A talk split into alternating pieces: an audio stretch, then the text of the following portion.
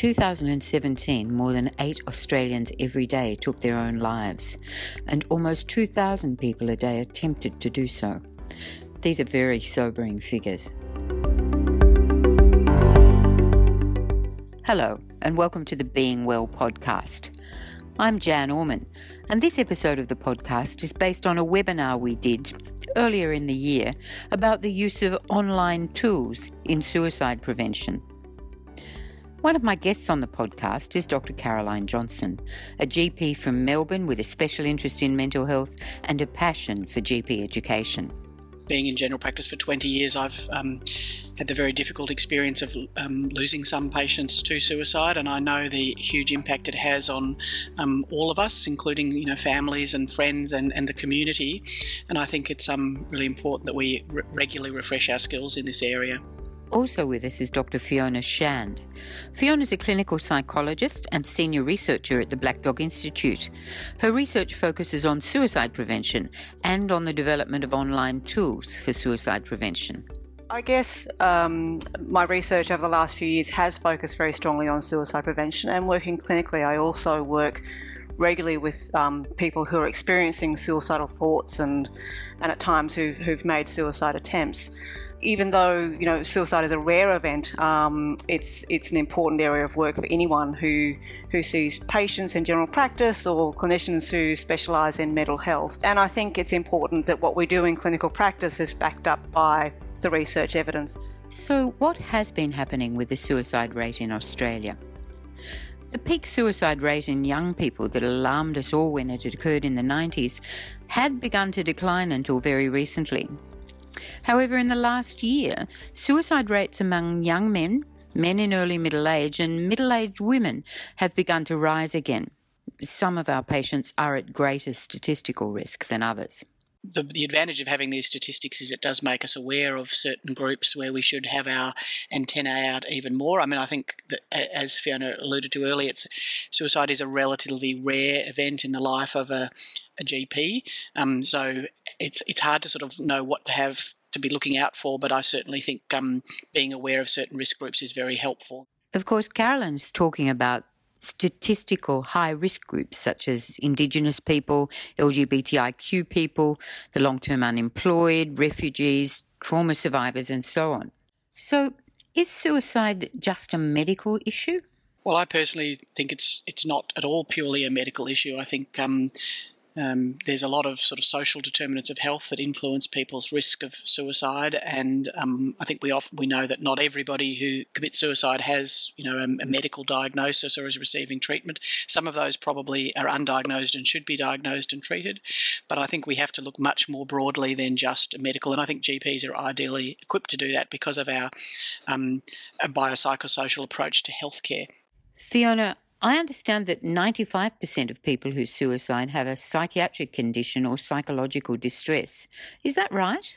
Yeah, look, it depends on the type of research you look at. That's certainly the kind of um, figure that uh, they come up with when they do the psychological autopsy studies, um, where they mm-hmm. go back and they, they have a look through um, people's records and they interview uh, family and friends.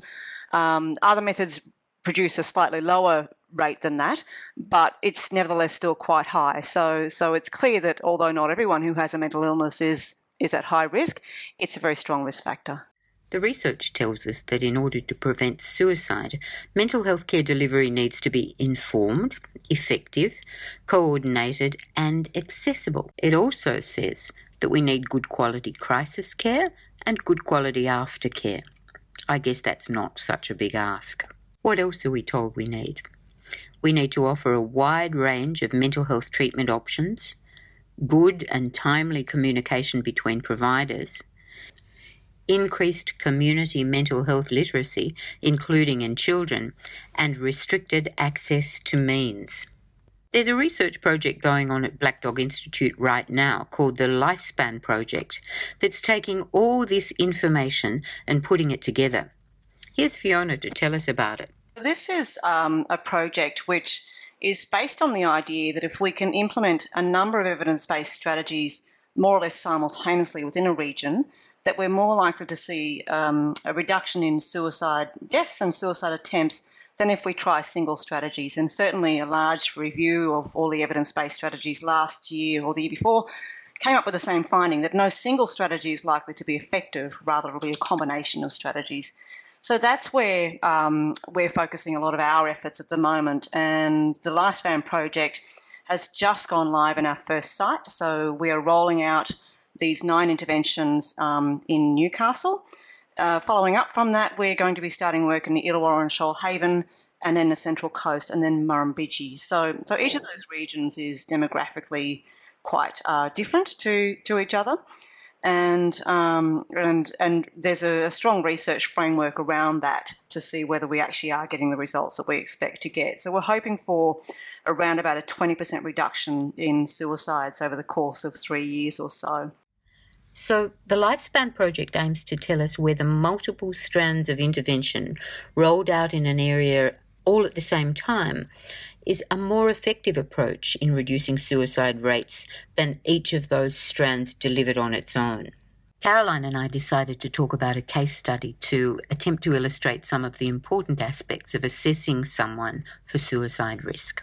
Danny's a 27 year old man living in a rural city in New South Wales. He has a journalism degree but has been unemployed for two years. He's never had any employment in the area that he was trained for. He was working in a supermarket before he was made redundant two years ago. Several months ago, a long standing relationship broke up, and he's been since then living with his widowed father. He has sleep disturbance, is socially withdrawn, is drinking more alcohol, and is presenting for treatment of injuries from a motor vehicle accident. Do you would it cross your mind when Danny presented to you that he might be, be at risk of suicide? Carolyn, what would you think about Danny if he presented to you and you had this much information? Uh, Jan, yes, of course, it would um, concern me. Uh, first of all, because he's got symptoms of psychological distress, you know, the, the sleep disturbance. Um, he mentions uh, some examples of social isolation. So he's not in the workforce, which is a risk factor for, for developing mental illness, but also for suicide risk. He's um, sounds like he might be socially isolated. Obviously, we have to withdraw that a bit more, but he um, the, the, issue of being withdrawn is a concern. And clearly, um, substance use, such as alcohol, is also something that puts my antenna up. So it, I get the sense that you'd be asking a few more questions of Danny before you uh, tended his wounds within that consultation. Absolutely. So I guess it's an interesting question, isn't it? What are the risk factors and warning signs that we're looking for when we're making an assessment of the patient? And we can divide them into those two categories. It's quite useful to divide them into those two categories. Risk factors are statistical associations, basically, population based statistical associations. And they include the things that we were talking about earlier, like age and gender, social subgroup, economic status. But warning signs are different again. They're factors specific to the individual that indicate imminent risk. And they're the things that we're particularly interested in. Talking about death and suicide, withdrawal from others, which Danny appears to have, a recent stressor, he had his relationship breakup, anger and rage, hopelessness, escalating drug and alcohol use, which Danny is already admitting to, and access to lethal means. So, what else is there to know about Danny? Let's listen again. He didn't have his seatbelt on when he was in the motor vehicle accident. He was driving after drinking. He has been thinking that life's not worth living lately, and I want to know whether that makes any difference to your assessment of Danny's suicide risk. Caroline, what are you thinking now about Danny? I'm certainly much more concerned. Um, I think this is just a reminder of when someone comes in with something that might initially appear unrelated, like a motor vehicle accident. It's always worth asking a few extra questions. Um, and certainly, we've come a long way, haven't we, than when I first trained more than 20 years ago, um, where we were learning that it's okay to ask people about um, thoughts of whether life was worth living. We, we certainly know now that that's absolutely fine to ask. And in this case, it's clearly very important to have found that out because it's something that needs to be addressed very promptly. So, what can we offer Danny at this point? We can certainly offer him our time. Doesn't matter how many people there are in the waiting room, suicidality is a medical emergency. Would you say so, Caroline? up there with chest pain? Oh, I, I, think it is definitely an emergency, and it's hard sometimes because it, it's it's hard to work out when you know when do you cross that line that you have to do something instantly versus whether you know you can buy a little bit of time, and and obviously you, you have to spend the time to try and dissect that out and find out how imminent and how impulsive a person's feeling. It's also really important that you acknowledge his distress. There have been several studies that have shown that one of the worst things that you can do for somebody who um, is telling you that they're so distressed that they think life is not worth living is jolly them on. Start immediately talking about the things that they've got going for them, the things that make their life worth living. It's a knee jerk uh, response that both in research and anecdotally is seen to be a great thing for for um, destroying any engagement that you might be likely to have with your patient. A non-judgmental, empathic stance is what's required of us. We need to validate his distress and normalize his suicidal thoughts. Now, some people are shocked when I say that. Are you shocked, Caroline? No, not at all, Jan. I think, in, in my experience, the more you can uh, normalize it and get people talking about it, the better. I mean, you know, there's so much stigma associated with these thoughts that people are very, very good at keeping them hidden. And the more that you can, um, you know, show that you're not alarmed and that you're interested and, and caring and compassionate, the more chance you are of uh, having a genuine assessment of risk. Can you give us an example of how you might normalise suicidal thoughts? Well, I, I, sometimes say to people that we know um, from you know surveys of, of, of, young adults, in this case because he is a young adult, that when we ask young people, uh, have they ever thought that life's worth not worth living or that they wanted to harm themselves, that very large numbers, you know, often more than fifty percent, depending on which survey say it. So I, I say to people, we, we actually know from asking lots of people that this is common. Um, um, but that, that therefore it, it's okay to have these thoughts, but what's not okay is to, to just put up with them and not try and do something about them. And it's especially common and normal to have when you're as feeling as distressed as you are. So yes, I think that's a very good statement to make. Yeah. So we also need to do a thorough mental health assessment, of course, and, and draw our own attention to any underlying problems. But in the in the immediate instance, we need to have something that we can do to help Danny get over this crisis. And that's where safety planning comes into the picture. Assertive follow up and help with emotional management come later, but we need to talk him through a safety plan. Safety planning is something that every GP and mental health professional needs to know about. It includes information about crisis intervention, but a whole lot more is involved in a safety plan. This is different from an old fashioned no suicide contract, which the research has shown to be of no value at all in suicide prevention. We talked a little while ago about a, a, a recent study of safety planning com, um, compared to the, the no suicide contract, and the safety planning in a randomised controlled trial was clearly more effective. So, what is a safety plan exactly? It's an individualized plan for survival that a suicidal person devises in collaboration with their health professional. The idea comes from research done by researchers Barbara Stanley and Gregory Brown in the mid 2000s in emergency departments with people who had presented after suicide attempts. Safety plans are designed to help people reduce their immediate risk of suicidal behaviour and self harm in the face of strong urges by providing predetermined alternative plans of action. They can be developed over several sessions in conjunction with risk assessment. They can be modified over time and represent a therapeutic intervention, one which can be done in primary care environments when patients are expressing suicidal thoughts or intent, or in the emergency department after suicide attempts or episodes of self harm. So, what's in a safety plan? It consists of crisis service contact details, contact details of support people, details of scheduled appointments and medications.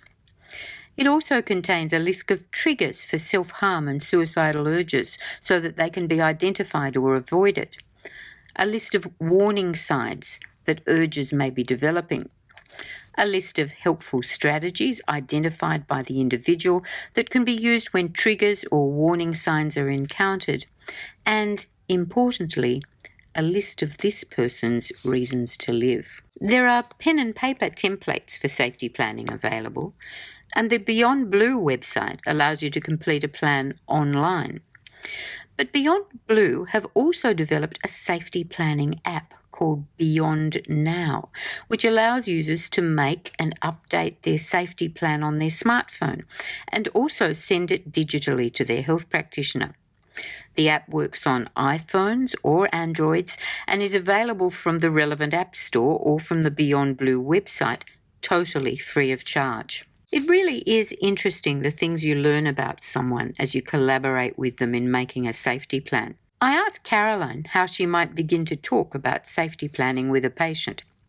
I usually talk to people about you know the the reality that for most people who have harmful thoughts, we've established that they're they're often common, particularly when there's distress, and that often um, the actual next step, which is actually um, self harming, is a kind of an impulsive step, and you know that we, we do believe that for many people once they've passed that point if we can keep them safe the thought will go away on its own. And in a case like danny i've certainly spoken to young men who have exactly that experience. They say i feel stupid afterwards. I you know i kind of re- realize it was a silly thing to do. It happened at the time. And you know that's a really powerful learning thing for them to say well isn't it wouldn't it be great if next time you were in that situation or you know that you you had something better to do than going out and getting drunk and driving in your car? Mm-hmm. um, and if, if they're engaged in that then it's it's very natural to then go on and say, okay, well, here are some very specific structural things that you can do to prepare yourself if that if if that you you start to feel that level of distress again. There are some other apps worth mentioning that may be useful to help people manage times of significant emotional distress. Have a look at one called Virtual Hope Box. It was designed by the American Department of Veterans Affairs and has some quite helpful content. There is also Music Escape that comes from Queensland University of Technology. That app uses an algorithm to sort the music already on your phone according to the mood associated with it. At times of stress, it may be useful to ask it to play a calming playlist, for example. It can be very helpful for people for whom music is an important part of their emotional lives. So, what about the future? Fiona's going to tell us about some of the research that's going on in the digital space around suicide prevention. We have a few um, a few interventions and trials underway at the moment. One of the ones that's been um, that's already been piloted and is currently undergoing a larger research trial is an app called iBobbly. Uh, it was developed with the Kimberley community in response to very high suicide rates over there. So um, young Aboriginal and Torres Strait Islander males have up to five times higher risk of suicide than their non-Indigenous peers. Um, and and one of the aims of um, of uh, the app, as it is with many e-mental health interventions, is to overcome some of the barriers to getting help, um, and particularly with our Indigenous um, population, that um, the research shows that only one in ten are likely to have sought help before suicide. So there are some really substantial barriers that have been reported in the, in the literature. Um, often that's around concerns about confidentiality in smaller communities, um, services being too difficult to access, cost, but a big one is really shame and, and not really knowing um, how to talk about what they're going through. So, um, in fact, some of the feedback that we got from the pilot study of iBobbly over in the Kimberley was that going through the app, actually gave some of the young people uh, the words to talk about their distress, their thoughts, their feelings. Um, if they did want to go and seek face-to-face help, so so in some ways it may be a, a stepping stone between you know doing nothing and, and actually getting some face-to-face help. So uh, we ran a small randomized control trial and using a, a waitlist control condition, um, and, and what we found were um, some reductions in suicidal thinking and uh, substantial reductions in um, depression and psychological distress. So, on that basis, we made some modifications to the app um, so that we're hoping it's suitable for a, um, you know, a, a, a larger national audience, and that trial is currently recruiting. The app uses acceptance and commitment therapy, which is a you know third generation CBT type intervention. Um, the evidence is still out for acceptance and commitment therapy in suicide prevention, but um, certainly it was the, the intervention that was deemed to be most acceptable by the community that we were working with. there there is also some research which looks at the impact of um, um, depression treatments, online depression treatments on suicidality. And um, the first study that I want to talk about is Mood Gym. And what happened in this study was that people who called up to Lifeline um, were offered either, sorry, they were randomized either to get um, Mood Gym on its own, um, Mood Gym with a tracking phone call, a tracking phone call only, which was a weekly quick check in, um, or no intervention. So just that initial lifeline call. And, and again, what we found was that not only did, did their depression improve, but that their suicidal ideation improved um, more rapidly and, and more substantially in the groups who got the, the, the mood gym intervention as well. The final study I wanted to talk about um, is a study, uh, a quality assurance study using GP records of the This Way Up intervention, um, which again is a treatment for depression. And again, what they found coming out of those records was that um, not only did uh, people improve on their depression measure, but they also had reductions in suicidal thinking. So, so there is some evidence that if you treat um, depression using online CBT, you also get improvements in, in suicidality.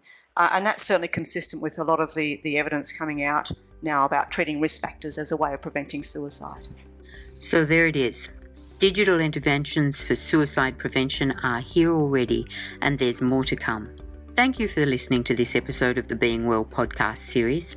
We hope it's been helpful. If you've enjoyed it and would like to hear more, you can find other episodes on the Black Dog Institute website.